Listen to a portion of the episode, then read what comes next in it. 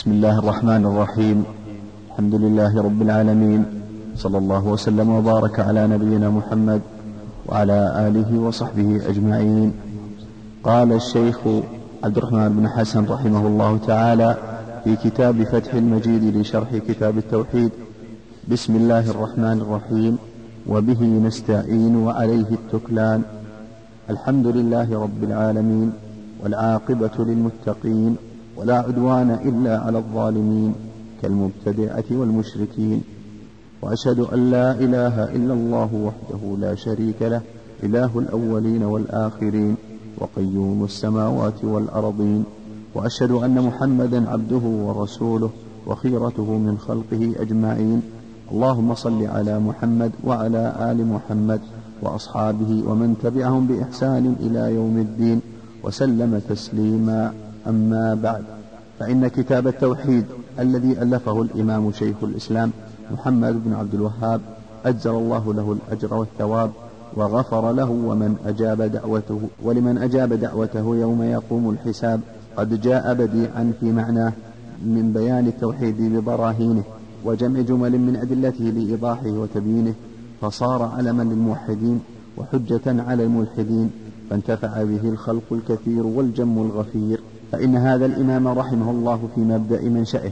قد شرح الله صدره للحق المبين الذي بعث الله به المرسلين من إخلاص العبادة بجميع أنواعها لله رب العالمين. وإنكار ما كان عليه الكثير من شرك المشركين. فأعلى الله همته وقوى عزيمته. فتصدى لدعوة أهل نجد إلى التوحيد الذي هو أساس الإسلام والإيمان. ونهاهم عن عبادة الأشجار والأحجار والقبور والطواغيت والأوثان. وعن الإيمان بالسحرة والمنجمين والكهان فأبطل الله بدعوته كل بدعة وضلالة يدعو إليها كل شيطان وأقام الله به علم الجهاد وأدحض به شبه المعارضين من أهل الشرك والعناد ودان بالإسلام أكثر أهل تلك البلاد الحاضر منهم والباد وانتشرت دعوته ومؤلفاته في الآفاق حتى أقر له بالفضل من كان من أهل الشقاق. إلا من استحوذ عليه الشيطان وكره إليه الإيمان فأصر على العناد والطغيان. يعني أقر له الفضل يعني حتى أعداءه قال الشيطان المعادين له. نعم. لأن الحق واضح. نعم. وقد أصبح أكثر أهل جزيرة العرب بدعوته كما قال قتادة رحمه الله تعالى عن حال أول هذه الأمة. إن المسلمين لما قالوا لا إله إلا الله أنكر ذلك المشركون. وكبرت عليهم وضاق بها إبليس وجنوده فأبى الله إلا أن يمضيها ويظهرها وينصرها على من ناوأها. إنها كلمة من خاصم بها فلج. إلا فأبى الله إلا أن يمضيها ويظهرها. وينصرها قال في نسخة ويفلجها وينصرها. يفلجها وينصرها. نعم. يفلجها. وينصرها على من ناوأها. نعم. نعم. يثبتها أحسن عليك قال في نسختين ويفلجها. نعم. إنها كلمة من خاصم بها فلج ومن قاتل بها نصر إنما يعرفها أهل هذه الجزيرة التي يقطعها الراكب في, في ليال قلائل ويسير الراكب في فئام من الناس لا يعرفونها ولا يقرون بها. وقد شرح الله صدور كثير من العلماء لدعوته وسروا, وسروا واستبشروا بطلعته وأثنوا عليه نثرا ونظما. فمن ذلك ما قاله عالم صنعاء محمد بن إسماعيل الأمير. في هذا الشيخ رحمه الله تعالى شعرا. وهو صاحب سبل السلام. الصنعاني رحمه الله محمد إسماعيل الأمير هو صاحب سبل السلام. وقد جاءت الأخبار عنه بأنه يعيد لنا الشرع الشريف بما يبدي وينشر جهرا ما طوى كل جاهل ومبتدع منه فوافق ما عندي ويعمر أركان الشريعة هادما مشاهد ضل الناس فيها عن الرشد أعادوا بها معنى سواع ومثل ومثله يغوث وود بئس ذلك من ود. وقد هتفوا عند الشدائد باسمها كما يهتف المضطر بالصمد الفرد وكم عقروا في سوحها من عقيرة أهلت لغير الله جهرا على عمد. وكم طائف حول القبور مقبل وكم طائف حول القبور مقبل ومستلم الأركان منهن باليد. وقال شيخنا عالم الأحساء أبو بكر حسين بن غنام رحمه الله تعالى فيه لقد رفع المولى به رتبة الهدى بوقت به يعلى الضلال ويرفع ويرفع. سقاه نمير الفهم مولاه فارتوى وعام بتيار المعارف يقطع. فأحيا به التوحيد بعد اندراسه وأوهى به من مطلع الشرك مهيع. سما ذروة المجد التي ما ارتقى لها سواه ولا حاذا فناها سميدع وشمر في منهاج سنة أحمد. يشيد ويحيي ما تعفى ويرفع. يناظر بالآيات والسنة التي أمرنا إليها في التنازع نرجع. فأضحت به السمحاء يبسم ثغرها وأمسى محياها يضيء ويلمع. وعاد به نهج الغواية طامسا. وقد كان مسلوكا به الناس تربع وجرت به نجد ذيول افتخارها وحق لها بالألمعي ترفع فآثاره فيها سوام سوافر وأنواره فيها تضيء وتلمع. وأما كتابه المذكور فموضوعه في بيان ما بعث الله به رسله من توحيد العبادة وبيانه بالأدلة من الكتاب والسنة وذكر ما ينافيه من الشرك الأكبر. أو ينافي كماله الواجب من الشرك الأصغر ونحوه وما يقرب من ذلك أو يوصل إليه. هذا موضوع كتاب التوحيد. الإمام المجدد شيخ الإسلام محمد بن عبد الله الرحمن كتابه موضوعه بيان ما بعث الله به رسله من توحيد العبادة وبيانه بالأدلة من الكتاب والسنة وذكر ما ينافيه من الشرك الأكبر والشرك الأصغر وينافي الشرك الأصغر والبدع والمعاصي. نعم. قال وقد تصدى لشرحه حفيد المصنف وهو الشيخ سليمان بن عبد الله رحمه الله تعالى فوضع عليه شرحا أجاد فيه وأفاد. و... وأبرز فيه من البيان ما يجب أن يطلب منه ويراد وسماه تيسير العزيز الحميد في شرح كتاب التوحيد وحيث أطلق شيخ الإسلام فالمراد به أبو العباس أحمد بن عبد الحليم بن عبد السلام بن تيمية والحافظ فالمراد به أحمد بن حجر العسقلاني رحمه الله. ولما قرأت ولما قرأت شرحه رأيت رأيته أطنب في مواضع وفي بعضها تكرار يستغنى بالبعض منه عن الكل ولم يكمله. فأخذت في تهذيبه وتقريبه وتكميله وربما أدخلت فيه بعض النقول المستحسنة تتميما, تتميما للفائدة وسميته فتح المجيد لشرح كتاب التوحيد. تكرار بفتح مصدر دائم. تكرار. تكرار تعداد ما عدا مصدران هما تبيان وتلقى والباقي كلها بفتح. تكرار تعداد. شائع بين القراء الآن يكون تكرار التعداد. بفتح. دائما في المصاب إلا تلقى وتبيان. تلقى وتبيان. كسر والباقي بفتح. تعداد. تكرار. ترداد. والله أسأل. أن ينفع به كل طالب للعلم ومستفيد وأن يجعله خالصا لوجه الكريم وموصلا من سعى فيه إلى جنات النعيم ولا حول ولا قوة إلا بالله العلي العظيم. قال المصنف رحمه الله تعالى بسم الله الرحمن الرحيم. ابتدأ كتابه بالبسملة اقتداء بالكتاب العزيز وعملا بحديث كل أمر ذي بال لا يبدأ فيه ببسم الله الرحمن الرحيم فهو أقطع أخرجه ابن حبان من طريقين. قال ابن الصلاح والحديث حسن ولأبي داود وابن ماجه كل أمر ذي بال لا يبدأ فيه بالحمد لله أو بالحمد فهو أقطع ولأحمد كل أمر ذي بال لا يفتتح بذكر الله فهو أبتر أو أقطع وللدار قطني عن أبي هريرة رضي الله عنه مرفوعا كل أمر ذي بال لا يبدأ فيه بذكر الله فهو أقطع والمصنف قد اقتصر في بعض نسخه على البسملة لأنها من أبلغ الثناء والذكر وللحديث المتقدم. وكان النبي صلى الله عليه وسلم يقتصر عليها في مراسلاته كما في كتابه لهرقل عظيم الروم. ووقع لي نسخة بخطه رحمه الله تعالى. بدأ فيها بالبسملة وثنى بالحمد والصلاة على النبي صلى الله عليه وسلم وآله. وعلى هذا فالابتداء بالبسملة حقيقي وبالحمدلة نسبي إضافي. أي بالنسبة إلى ما بعد الحمد يكون مبدوءا به. والباء في بسم الله متعلقة بمحذوف. اختار كثير من المتأخرين كونه فعلا خاصا متأخرا. أما كونه فعلا فلأن الأصل في العمل للأفعال وأما كونه خاصا فلأن كل مبتدئ بالبسملة في, في أمر يضمر ما جعل البسملة مبدأ له. وأما كونه متأخرا فلدلالته على الاختصاص وأدخل في التعظيم وأوفق للوجود ولأن أهم ما يبدأ به ذكر الله تعالى. يعني قدر فعل خاص متأخر فإذا أراد الإنسان يأكل يقول يقدر بسم الله يأكل. وإذا أراد يكتب بسم الله يكتب وهكذا. وإذا كان يؤلف بسم الله يؤلف. يقدر الفعل البسملة من جنس العمل الذي يريده نعم. يعني هذا أرجح من من قدرها بالاسم. نعم. نعم. العمل للأفعال هذا. لا وهذا معناه يعني تقدير خاص. وغير خاص ليس عام من يجعل الفعل خاص ومن يجعل عام. بسم الله يعني ابتدائي هذا عام. ابتدائي عام. لكن تجعل الفعل يقدر خاص من جنس الذي يريده. فإذا كان يريد الأكل قدر فعل بسم الله. آكل آكل بسم الله لكن قدم بس البسمة قدم يعني إذا كان يؤلف بسم الله يؤلف.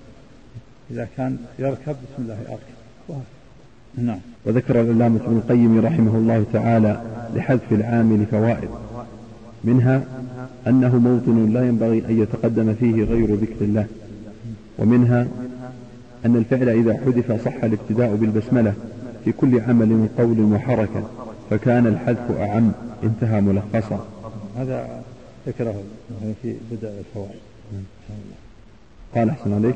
وباء في وباء بسم الله للمصاحبة. يعني الفوائد ذكر العامل ابن القيم رحمه الله حذف العامل العامل اللي هو الفعل الموطن لا ينبغي أن يتقدم فيه غير ذكر الله. ما تقول آكل بسم الله ويحذف لهذا الغرض ومنها أنه إذا حذف صح الابتداء بالبسمة في كل عمل وكل بقول وكل حرف. يصير مفتوح متروك نعم. قال وباء بسم الله للمصاحبة. وقيل للاستعانة. فيكون التقدير بسم الله أؤلف حال كوني مستعينا بذكره متبركا به. يعني باء بسم الله بسم الله للمصاحبة. وقيل الاستعانة وهذا الأصل هذا الاستعانة بسم الله أؤلف حال كوني مستعينا بذكره. نعم. فيكون التقدير نعم. فيكون التقدير بسم الله يؤلف حال كوني مستعينا بذكره متبركا به. وأما ظهوره في اقرأ باسم ربك وفي بسم الله مجريها فلأن المقام يقتضي ذلك كما لا يخفى. والاسم مشتق من السمو وهو العلو وقيل من الوسم وهو العلامة لأن كل ما سمي فقد نوه باسمه ووسم. قوله الله قال الكسائي والفراء أصله الإله حذفوا الهمزة وأدغموا اللام في اللام فصارت لاما واحدة مشددة مفخمة. نعم. الله أصل الإله. الله أصل الإله. حذف الهمزة همزة الإله. فلما حذفت الهمزة التقت لام التقت اللامان فشدد صار الله. الله أصل الإله. حذفت الهمزة فالتقت لامين. فصار لام مشددة. وهدمت اللام في اللام؟ فصارت لاما واحدة مشددة الله. الإله. حذف الهمزة التقى لام لا. صارت لاما واحدة مشددة فخر نعم. الأصل في كل حرف مشدد أنه مكرر. إيه مشدد على على حرفين. عن حرفين نعم. قال العلامة ابن القيم رحمه الله تعالى الصحيح أنه مشتق وأن أصله الإله. يعني لفظ الجلال. الله. صحيح أنه مشتق نعم. نعم. وأن أصله الإله كما هو قول سيبويه وجمهور أصحابه إلا من شذ وهو الجامع وهو الجامع لمعاني الأسماء الحسنى والصفات العلى. نعم الله هو الجامع لمعاني الأسماء الحسنى نعم. والذين قالوا بالاشتقاق إنما أرادوا أنه دال على صفة له تعالى وهي الإلهية كسائر أسمائه الحسنى كالعليم والقدير والسميع والبصير ونحو ذلك. فإن هذه الأسماء مشتقة من مصادرها من مصادرها بلا ريب وهي قديمة ونحن لا نعني بالاشتقاق إلا أنها ملاقية لمصادرها في اللفظ والمعنى لا أنها متولدة منه تولد الفرع من أصله وتسمية النحاة للمصدر والمشتق منه أصلا وفرعا ليس معناه أن أحدهما ليس معناه أن أحدهما متولد من الآخر وإنما هو باعتبار أن أحدهما يتضمن الآخر وزيادة. نعم. هذا انتهى. هذا هو الصواب هذه الأسماء مشتقة. أسماء الله كلها مشتقة. ليست جامدة مشتقة من مصادرها وهي قديمة. والمراد بالاشتقاق كما ذكرنا أنه ملاقية للمصادر في اللفظ والمعنى لا أنه متولد من تولد الفرع من أصله الله مشتمل على صفة الألوهية. دال على صفة الرحمن العليم دال على صفة العلم. القدير دال على صفة القدرة السميع دال على صفة البصير دال على صفة البصر هذه الأسماء العليم من العلم يعني. مشتقة من العلم؟ قدير من القدرة سميع من السمع المشتقة من المصادر مصدر العليم العلم مصدر القدير القدرة وهكذا. إنما هو باصطلاح النحويين. إذا يقول ليس مراد الاشتقاق المتولد المتولد من الأصل وإن مراد أنها ملاقية لمصادرها في اللفظ والمعنى تلتقي من مصادرها العليم يلتقي مع العلم. القدير يلتقي في اللفظ والمعنى هذا معنى منه يعني ليست متولد متولد يفعل من الأصل ولكنها ملاقية له مصادرها ودالة على الصفات وهذه اسمها دالة على الصفات. نعم. قال أبو جعفر أبو جعفر بن جرير رحمه الله الله أصله الإله أسقطت الهمزة التي هي فاء الاسم فالتقت اللام التي هي عين الاسم واللام الزائدة وهي ساكنة. فأدغمت في الأخرى فصارتا في اللفظ لاما واحدة مشددة. هذا انتهى. نعم هذا كلام وجعل بن جرير في المفسرين يقول أصل الإله أصل الله الإله. أصل الإله أسقطت الهمزة. همزة الإله والهمزة هي فاء الكلمة. لأن لأن الكلمة الآن معروفة أنها ميزان أنها لها فاء وعين ولام. هذا فعل أو الكلمة الإله الإله على وزن فعال إله حذفت الهمزة. الهمزة هي فاء الكلمة حذفت الهمزة التي هي فاء الاسم. فالتقت اللام التي هي عين عين الاسم. الإله. الثاني واللام الزائدة الأولى. لامين لام زائدة التي قبل الهمزة. ولام الثانية التي هي عين الكلمة فعال. التقت لام ولام. أيها الساكنة اللام الزائدة ساكنة الإله. واللام التي هي عن الاسم مفتوح إله الإله. هذا فالتقتا فصارتا في اللفظ لام واحدة مشددة الله. الله. أصبح الإله. إذا الهمزة فعل الكلمة.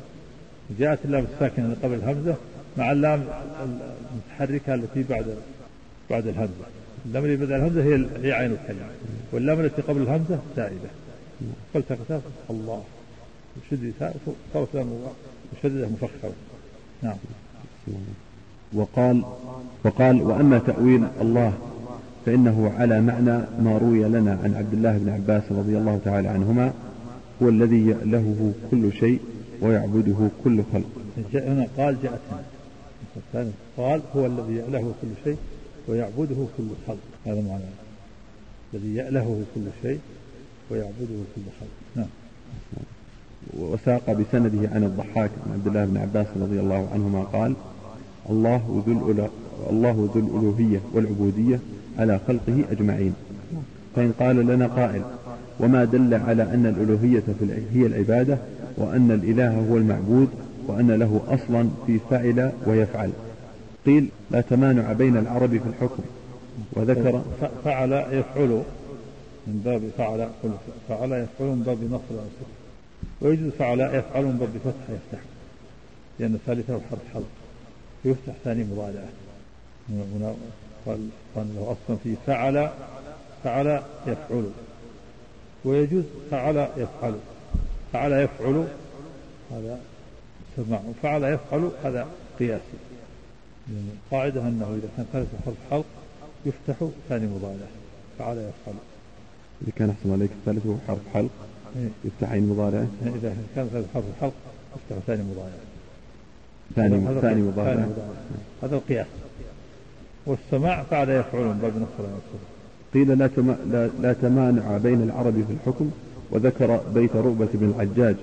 لله در الغانيات المدهي هنا ذكر قال وذكر بيت رؤبة بن الحجاج لله در الغانيات المدهي سبحنا واسترجعنا من تألهي يعني من تعبدي وطلب الله بعملي. لله در الغانيات هذا النساء. المدهي قال في اللسان مدهه يمدهه مدها مثل مدحه. وجمع المدة هي المستحقات للمدح بحسنهن وجمالهن. لله در الغانيات مدهي يعني المدح سبحنا واسترجعنا من تأله التأله التنسك والتعبد. واسترجعنا قلنا إنا إله إنا لله وإنا إليه راجعون. لأن هذه الغانيات كأنها كأنه كان في الأول عنده يعني كان عنده انحراف. مع هذه الغانيات ثم بعد ذلك تاب. فلما تاب واسترجع سبحنا واسترجعنا قال سبحان الله إنه رجع. كيف؟ رجع وتاب. سبحنا من تأله وتعبده. فقال لله در غالية المدهي يعني حقات المدح.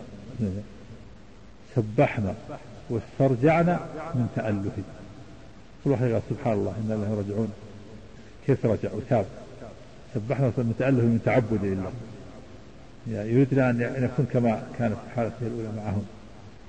لله غانية المدهي والشاهد قول سبحنا واسترجعنا من تأله التأله معناه هي العبادة.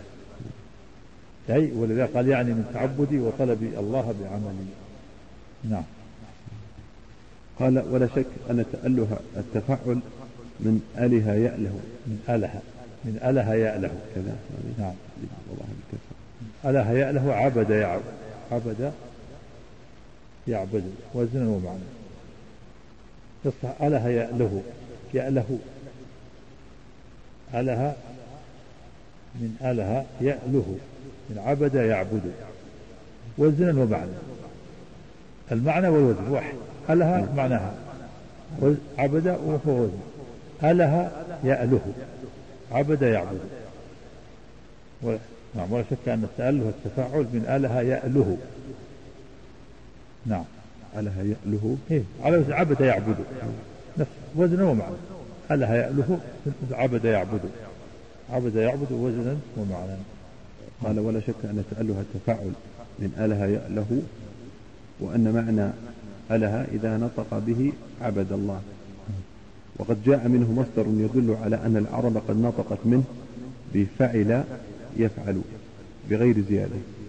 لا بالكسر أن معناها أله كانت هذه نعم وقد جاء منه مصدر. نعم قال وقد جاء منه مصدر يدل على أن العرب قد نطقت منه. بفعل يفعل. عندي بالكسر وضعها بفعل فتح العين. إيه يفعل بغير زيادة. بفعل يفعل بغير زيادة. نعم. بغير زيادة. وذلك ما حدثنا وذلك ما حدثنا به سفيان بن وكيع وساق السند إلى ابن عباس أنه قرأ ويذرك والهتك وإلهتك وإلهتك ويذرك وعبادتك. قراءة قراءة حفص ويذرك وآلهتك. يعني ومعبودك قراءتنا قراءة حفص ويذرك وآلهتك. لكن هذه قراءة ثانية. هذه قراءة ابن عباس ويذرك وإلهتك وعبادتك. يتركك وعبادتك أما قراءة حفص ويذرك وآلهتك. يعني ومعبودك نعم. وذلك ما حدثنا به سفيان بن وكيع وساق السند إلى ابن عباس أنه قرأ ويذرك وإلهتك قال عبادتك ويقول أنه كان يعبد ولا يعبد. وساق بسند آخر عن ابن عباس ويذرك وإلهتك قال إنما كان فرعون يعبد ولا يعبد وذكر مثله عن مجاهد. ثم قال فقد بين قول ابن عباس ومجاهد هذا أن أله عبد وأن الإلهة مصدره. وساق حديثا عن أبي سعيد رضي الله عنه مرفوعا إن عيسى أسلمته أمه إلى الكتاب ليعلمه. فقال له المعلم اكتب بسم الله. فقال عيسى أتدري ما الله؟ الله إله الآلهة. نعم الكتاب يعني المدرسة.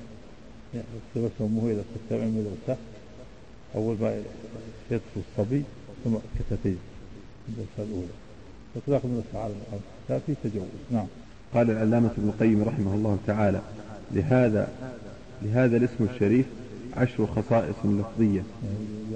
جلالة عشر خصائص نعم. نعم. عشر خصائص عشر خصائص لفظية.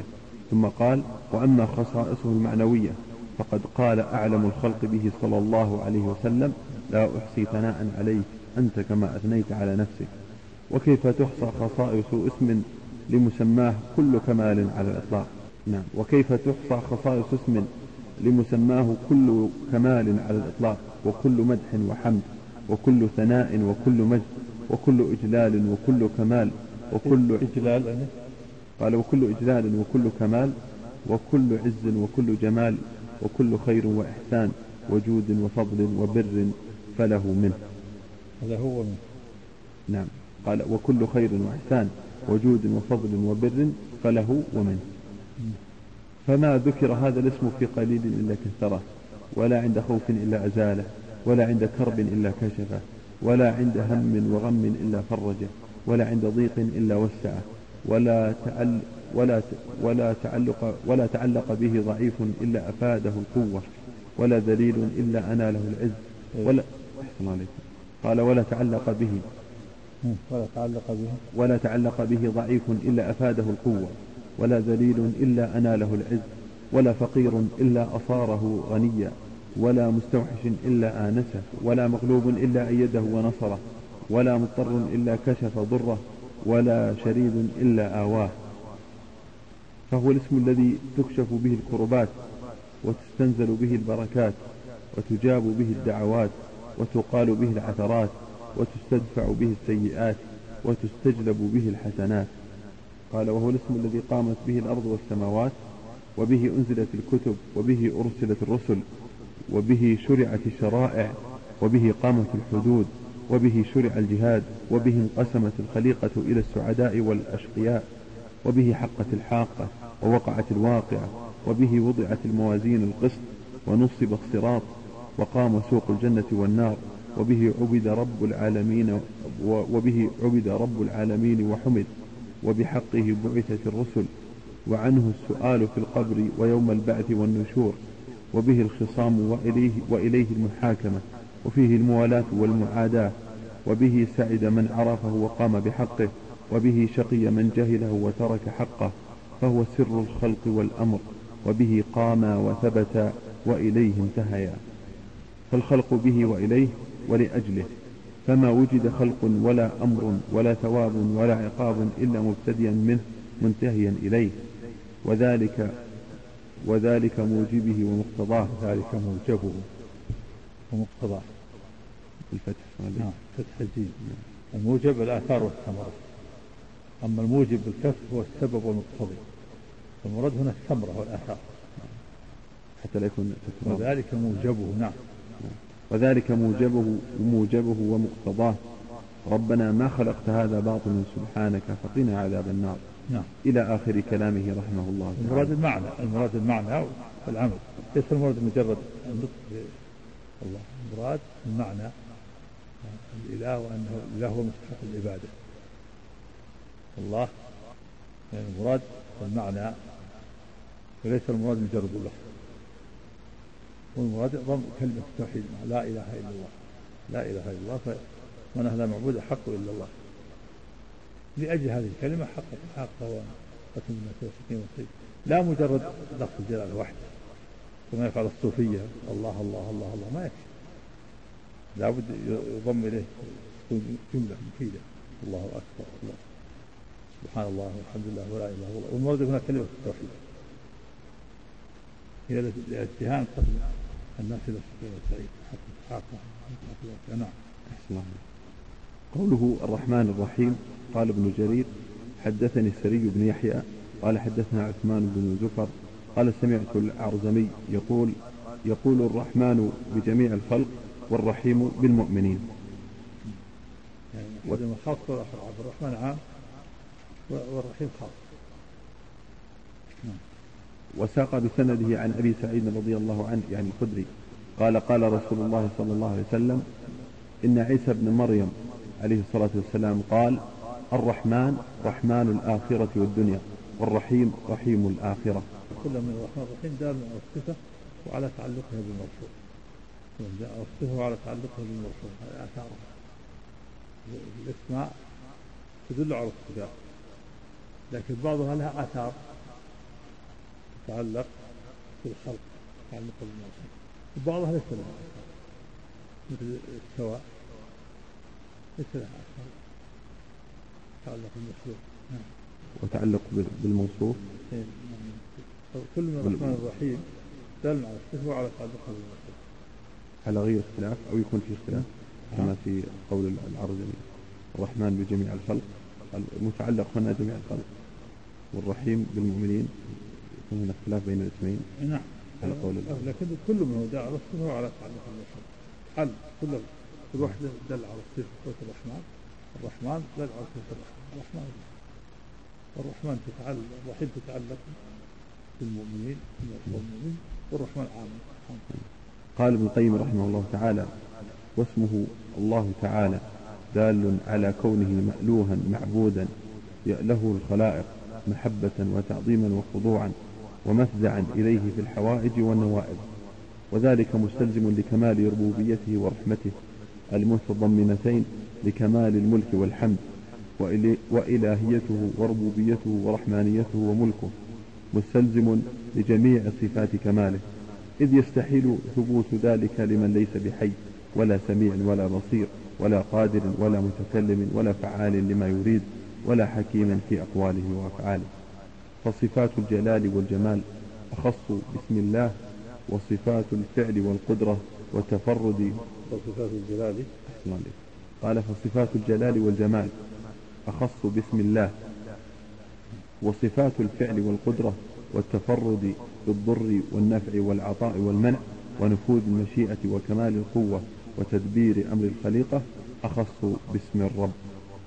وصفات الإحسان والجود والبر والحنان والرأفة واللطف أخص الحنان والمنة نعم قال في والحنان والمنة والرأفة واللطف أخص باسم الرحمن. وقال رحمه الله أيضا. طيب. نعم. الرحمن دال على الصفة القائمة به سبحانه والرحيم دال على تعلقها بالمرحوم. وإذا أردت فهم هذا قال وكان بالمؤمنين رحيما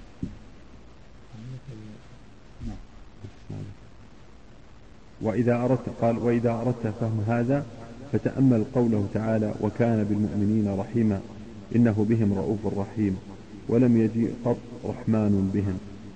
وقال إن أسماء الرب تعالى هي أسماء ونعوت فإنها دالة على صفات كماله. يعني أسماء الرب ليست جامد بل هي مشتق. أسماء ونعوت. الرحمن. اسم ونعت. للرب وقال إن أسماء الرب تعالى هي أسماء ونعوت.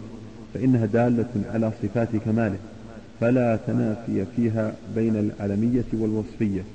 فالرحمن اسمه تعالى ووصفه. فمن حيث هو صفة جرى تابعا لاسم الله ومن حيث هو اسم ورد في القرآن غير غير تابع. بل بل ورود الاسم بل ورود الاسم العلم يعني بل ورد ورود الاسم. العلم قال ومن حيث هو اسم ورد في القرآن غير تابع بل ورود الاسم العلم كقوله تعالى الرحمن على العرش استوى. انتهى ملخصا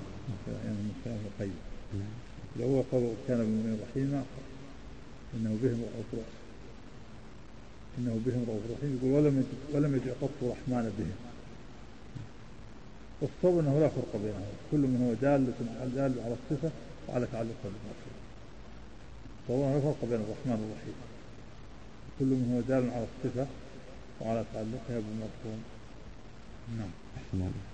قال المصنف رحمه الله تعالى الحمد لله. ومعناه الثناء بالكلام على الجميل على وجه التعظيم. قال في نسخة الثناء بالكلام على الجميل الاختياري على وجه التعظيم. فمورده اللسان والقلب والشكر الحمد مورده باللسان والقلب نعم قال عليك والشكر يكون باللسان والجنان والأركان فهو أعم من الحمد متعلقا وأخص سببا لأنه يكون في مقابلة النعمة. والحمد أعم سببا. نعم. والحمد أعم سببا وأخص موردا لأنه يكون في مقابلة النعمة وغيرها فبينهما عموم وخصوص وجهي يجتمعان في مادة وينفرد كل واحد عن الآخر في مادة. وقيل لا فرق بينهما وكل منهما يكون بالقلب واللسان والجوارح. المؤلف رحمه الله بين الفرق بين الحمد والشكر. قال الحمد هو الثناء بالكلام على جميع الاشياء على وجه القلب مورده اللسان والقلب الحمد. والشكر يكون باللسان والجنان والأركان فيكون الشكر هنا أعم من الحمد متعلقا. يعني متعلق الشكر الاشياء الثلاثه اللسان والجنان والأركان. منه سببا لأنه سببه النعمة. لأنه يكون في مقابلة النعمة. والحمد أعم سببا يكون للنعمة ولغير النعمة. يحمد الإنسان على صفاته. وأخص متعلقا لأنه متعلقه اللسان والقلب. لأن يكون في مقابلة النعمة وغيرها. عام سببا الحمد لله عام سببا وأخص متعلقا لأنه يكون في مقابلة النعمة وغيرها. فبينهما عموم وخص وجه. يجتمعان في مادة وينفرد كل واحد منهم في مادة يجتمعان في أي شيء. في القلب واللسان. يجتمعان في حمد صاحب النعمة في القلب واللسان. يسمى حمد ويسمى شكر. وينفرد الحمد فيما فيما لم يكن إذا إذا لم يكن في نعمة. مجرد الثناء. وينفرد الشكر إذا كان بالعمل. عمل آل داود. إذا كان بالعمل. على هذا. وقيل لا فرق بينهم. يكون منه يكون بالقلب واللسان والجوارح نعم. قال المصنف رحمه الله تعالى وصلى الله على محمد وعلى آله وصحبه وسلم. أصح ما قيل في معنى صلاة الله على عبده ما ذكره البخاري رحمه الله تعالى عن أبي العالية رحمه الله قال صلاة الله ثناؤه عليه عند الملائكة. صلاة الله على عبده. نعم. قال في صلاة الله على عبده ثناؤه عليه عند الملائكة. وقرره ابن القيم رحمه الله تعالى ونصره في كتابه جلاء الأفهام. قال ونصره في كتابه جلاء الأفهام وبدائع الفوائد. قلت نعم. يعني هذه صلاة هي ثناء الله على عبده؟ الملائكة والصحيح أنها تشمل الثناء والرحمة. إلا إذا اجتمع. كما في قوله تعالى أولئك عليهم صلوات من ربهم ورحمة. فتختص الصلاة ثناء. فتخص الصلوات بالثناء إذا اجتمع. إلا إذا قرنت بالرحمة فتكون إذا قرنت بالرحمة تكون نعم. مختصة بالثناء. قلت وقد يراد بها الدعاء كما في المسند عن علي رضي الله عنه مرفوعا الملائكة تصلي على أحدكم ما دام في مصلاه اللهم اغفر له اللهم ارحمه. يعني يراد الصلاة الدعاء. هذا من الملائكة. صلاة من الملائكة ومن الآدميين هي الدعاء. صلاة من الآدميين الدعاء من الملائكة. ومن الله ثناءه عليهم. أحسن عليكم. قوله وعلى آله أي أتباعه على دينه نص عليه الإمام أحمد هنا. وعليه أكثر الأصحاب وعلى هذا فيشمل الصحابة وغيرهم من المؤمنين. نعم آله أتباع على وقيل المراد بآلة قرابته المؤمنون. علي وفاطمة والحسن والحسين وعمه العباس وحمزة وعمه حمزة. الزوجات. وزوجات نعم. وعلى عليه. وعلى هذا إذا عطف الصحابة كذا يصبر ويعطف إذا عطف الصحابة وعلى آله وأصحابه يقول نعطف الخاص على العام وإذا عطف على الأصحاب يكون عطف العام على الخاص لكن عند الإطلاق عليك أو, أو عند الإطلاق نعم. الأولى به نعم. الأتباع أو الأتباع على نعم. فإذا صلى بعد ذلك على قرابة على أزواجه على كذا على قرابته على أصحابه يكون تخصيص هذا نعم.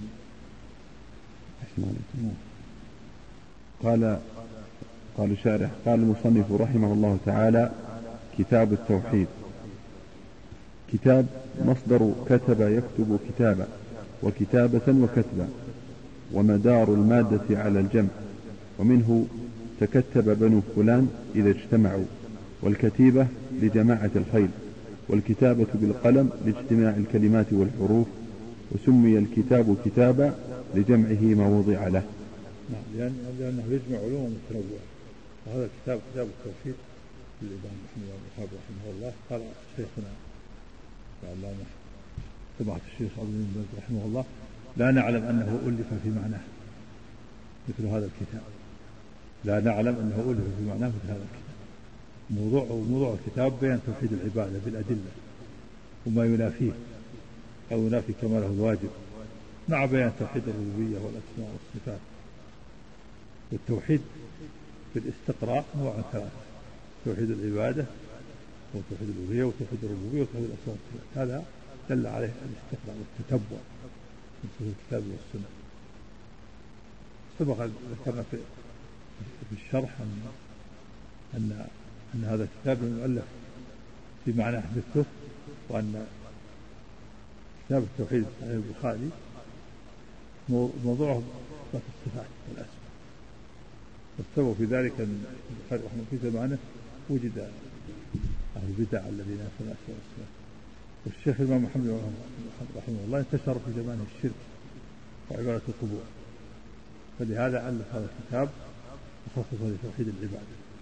والبخاري رحمه الله هو في كتاب كتاب التوحيد يسمى كتاب التوحيد والرد على الجهم انتشار مذهب الجهم الصفات نفي الصفات وتعطيل الرب والاسماء والصفات نعم.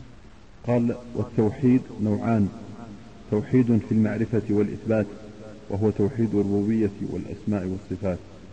وتوحيد في الطلب والقصد وهو توحيد الإلهية والعبادة. نعم. هذا هو الذي ذهب إليه شيخ الإسلام ابن القيم من تقسيم التوحيد إلى قسمين.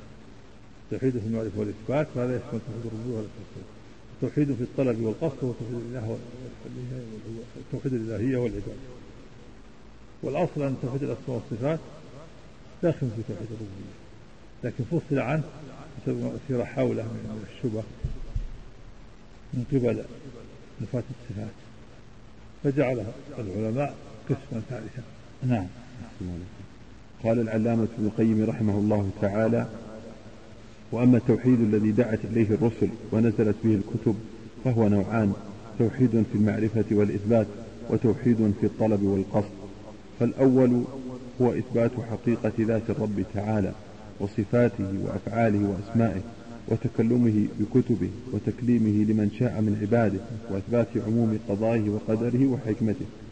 وقد أفصح القرآن عن هذا النوع جد الإفصاح كما في أول سورة الحديد وسورة طه وآخر الحشر وأول تنزيل السجدة وأول آل عمران وسورة الإخلاص بكمالها وغير ذلك.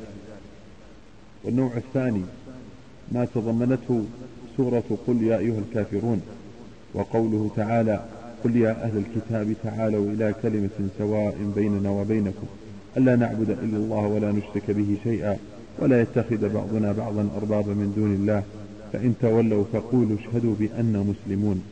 وأول سورة تنزيل الكتاب وآخرها وأول سورة المؤمن ووسطها وآخرها وأول سورة الأعراف وآخرها وجملة سورة الأنعام وغالب سور القرآن. بل كل سورة في القرآن فهي متضمنة لنوعي التوحيد شاهدة به داعية إليه.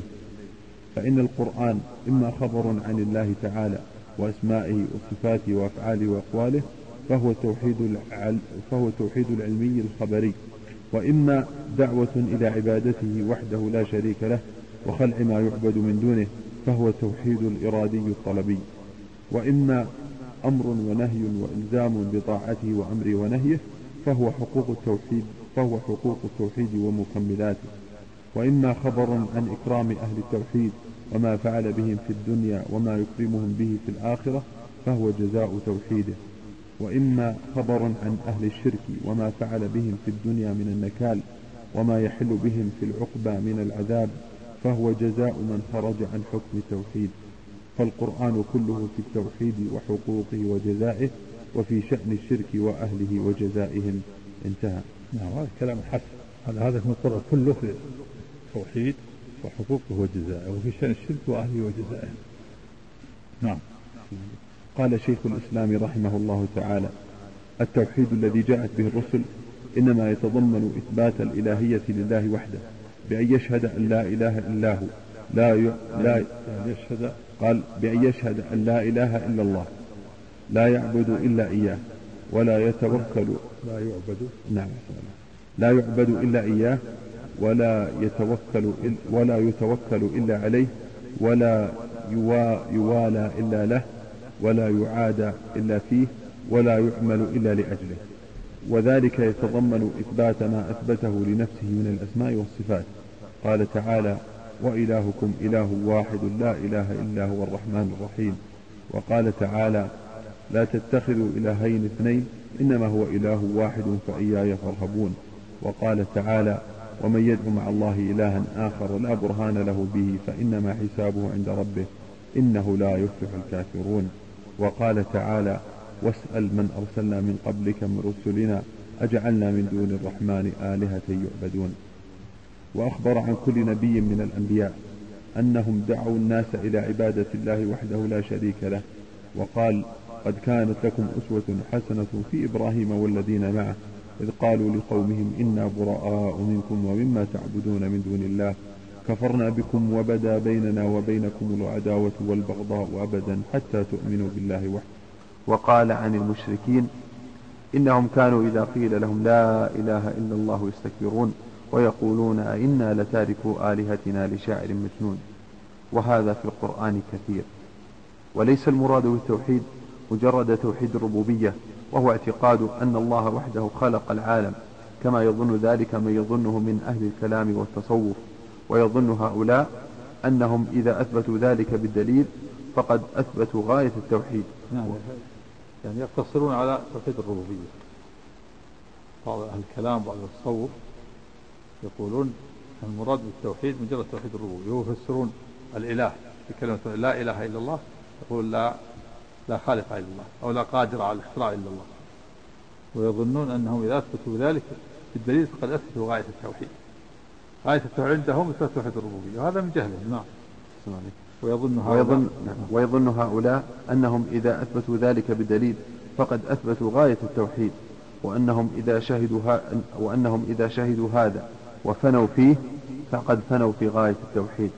فإن الرجل لو أقر بما يستحقه الرب تعالى من الصفات ونزهه عن كل ما يتنزه أو ينزه عنه وأقر بأنه وحده خالق كل شيء لم يكن موحدا. حتى يشهد أن لا إله إلا الله. فيقر بأن الله وحده هو الإله المستحق للعبادة ويلتزم بعبادة الله وحده لا شريك له. والإله هو المألوه المعبود الذي يستحق العبادة وليس هو الإله بمعنى القادر على الخلق. فإذا فسر المفسر الإله بمعنى القادر على الاختراع. نعم كما يفسر بعض أهل الكلام بعض التصوف نعم. قال واعتقد أن هذا أن هذا المعنى. هو أخص وصف الإله وجعل إثبات هذا هو الغاية في التوحيد كما يفعل ذلك من يفعله من متكلمة الصفاتية وهو الذي يقولونه عن أبي الحسن وأتباعه. الحسن الأشعري وأتباعه أنهم يقولون لا إله إلا الله يعني يفسرون لا قادر ولا خالق إلا الله. نعم. قال وهو الذي يقولونه عن أبي الحسن وأتباعه لم يعرف حقيقة التوحيد الذي بعث الله به رسوله صلى الله عليه وسلم.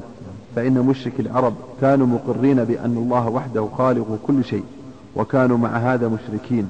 قال تعالى وما يؤمن أكثرهم بالله إلا وهم مشركون قال طائفة من السلف تسألهم من خلق السماوات والأرض؟ فيقولون الله وهم مع هذا يعبدون غيره قال تعالى قل لمن الأرض ومن فيها إن كنتم تعلمون سيقولون لله قل أفلا تذكرون؟ قل من رب السماوات السبع ورب العرش العظيم؟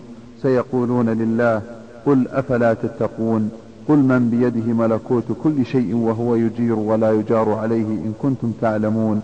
سيقولون لله قل فأنا تسحرون. فليس كل من أقر بأن الله تعالى رب كل شيء وخالقه. يكون عابدا له دون ما سواه داعيا له دون ما سواه راجيا له خائفا منه دون ما سواه يوالي فيه ويعادي فيه ويطيع رسله ويأمر بما أمر به وينهى عما نهى عنه. وعامة المشركين أقروا بأن الله خالق كل شيء وأثبتوا الشفعاء الذين يشركونهم به وجعلوا له أندادا. قال تعالى أم اتخذوا من دون الله شفعاء؟ قل أولو كانوا لا يملكون شيئا ولا يعقلون قل لله الشفاعة جميعا. وقال تعالى ويعبدون من دون الله ما لا يضرهم ولا ينفعهم. ويقولون هؤلاء شفعاؤنا عند الله. إلى قوله سبحانه وتعالى عما يشركون. ذكر يقول أتنبئون الله بما لا يعلم في السماوات ولا في الأرض سبحانه وتعالى عما يشركون. نعم. نعم. وقال تعالى ولقد جئتمونا فرادا كما خلقناكم أول مرة كما خلقناكم أول مرة وتركتم ما خولناكم وراء ظهوركم وما نرى معكم شفعاءكم الذين زعمتم أنهم فيكم شركاء لقد تقطع بينكم وضل عنكم ما كنتم تزعمون. وقال تعالى ومن الناس من يتخذ من دون الله أندادا يحبونهم كحب الله. ولهذا كان من أتباع هؤلاء من يسجد للشمس والقمر والكواكب ويدعوها. ولهذا كان من قال ولهذا كان من ولهذا كان من أتباع هؤلاء من يسجد للشمس والقمر والكواكب ويدعوها ويصوم وينسك لها ويتقرب إليها. ثم يقول إن هذا ليس بشرك إنما الشرك إذا اعتقدت أنها المدبرة لي. فإذا جعلتها سببا فإذا جعلتها سببا وواسطة لم أكن مشركا. ومن المعلوم بالاضطرار من دين الإسلام أن هذا شرك. انتهى كلامه رحمه الله تعالى. نعم. نعم. الفتاوى. هؤلاء من يسجد للشمس والقمر والكواكب ويدعوها ويصوم وينسك لها ويتقرب إليها يعني يذبح لها الذبائح ويصنع الأطعمة. كما فعل الحج في الإسلام الماس ثم يقول إن هذا ليس بشرك. سبحان الله. وإنما الشرك إذا اعتقدت أنها هي المدبرة. الشرك يعني خاص توحيد الربوبية. فإذا جعلتها سببا وواسطة لم أكن مشرك يقول الشيخ ومن المعلوم بالاضطرار من دين الإسلام أن هذا شرك. نعم. قال ومن المعلوم بالاضطرار من دين الإسلام نعم. أن هذا شرك. انتهى كلامه رحمه الله تعالى.